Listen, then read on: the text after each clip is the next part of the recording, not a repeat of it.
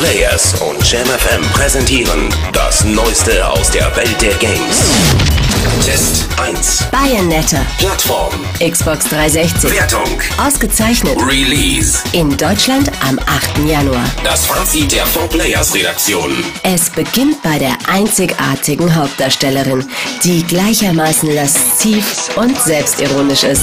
Geht bei der kreativen Visualisierung weiter, die hinsichtlich des Artdesigns fast schon surreales Niveau erreicht. Und es hört bei der inspirierten Erzählung, die geschickt alltägliche Emotionen sowie religiöse Elemente thematisiert, nicht auf. In Zeiten, in denen Entwickler gerne eine größtmögliche Masse mit Automatismen befriedigen, schwimmt dieses Abenteuer gegen den Strom und spricht genau wie Demon's Souls jene an, die sich durchbeißen. Das Spiel ist fordernd, mitunter frustrierend, aber immer fair. Bayonetta ist ein Action-Erlebnis, das seinesgleichen sucht.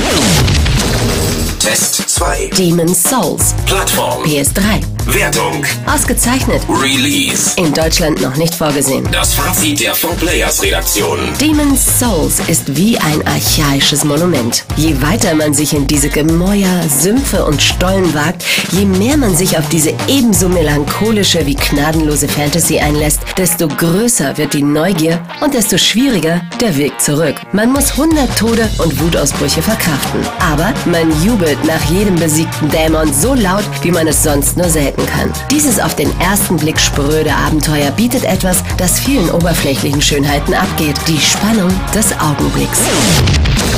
Test 3. A Boy and His Blob. Plattform. Wii. Wertung. Sehr gut. Release. In Deutschland noch nicht vorgesehen. Das Fazit der 4-Players-Redaktion. Es gibt sie in letzter Zeit häufiger.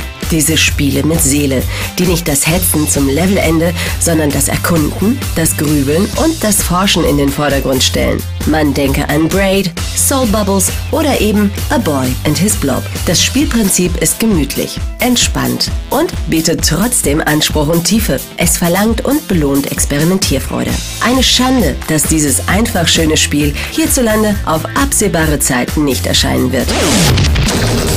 Test 4. Half Minute Hero, Plattform. PSP. Wertung. Sehr gut.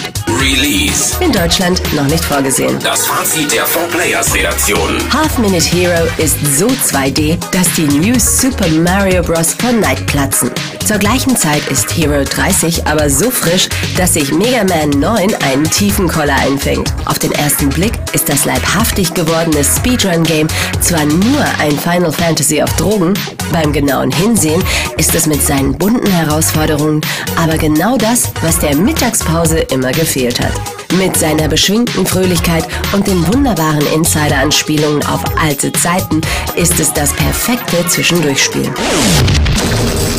Test 5. Phantom Brave, We Meet Again. Plattform. We. Wertung. Gut. Release. In Deutschland noch nicht vorgesehen. Das Fazit der 4-Players-Redaktion. Man sollte sich nicht vom niedlichen Figurendesign, der Einsteigerfreundlichkeit oder den zahlreichen Kontrolloptionen einlullen lassen.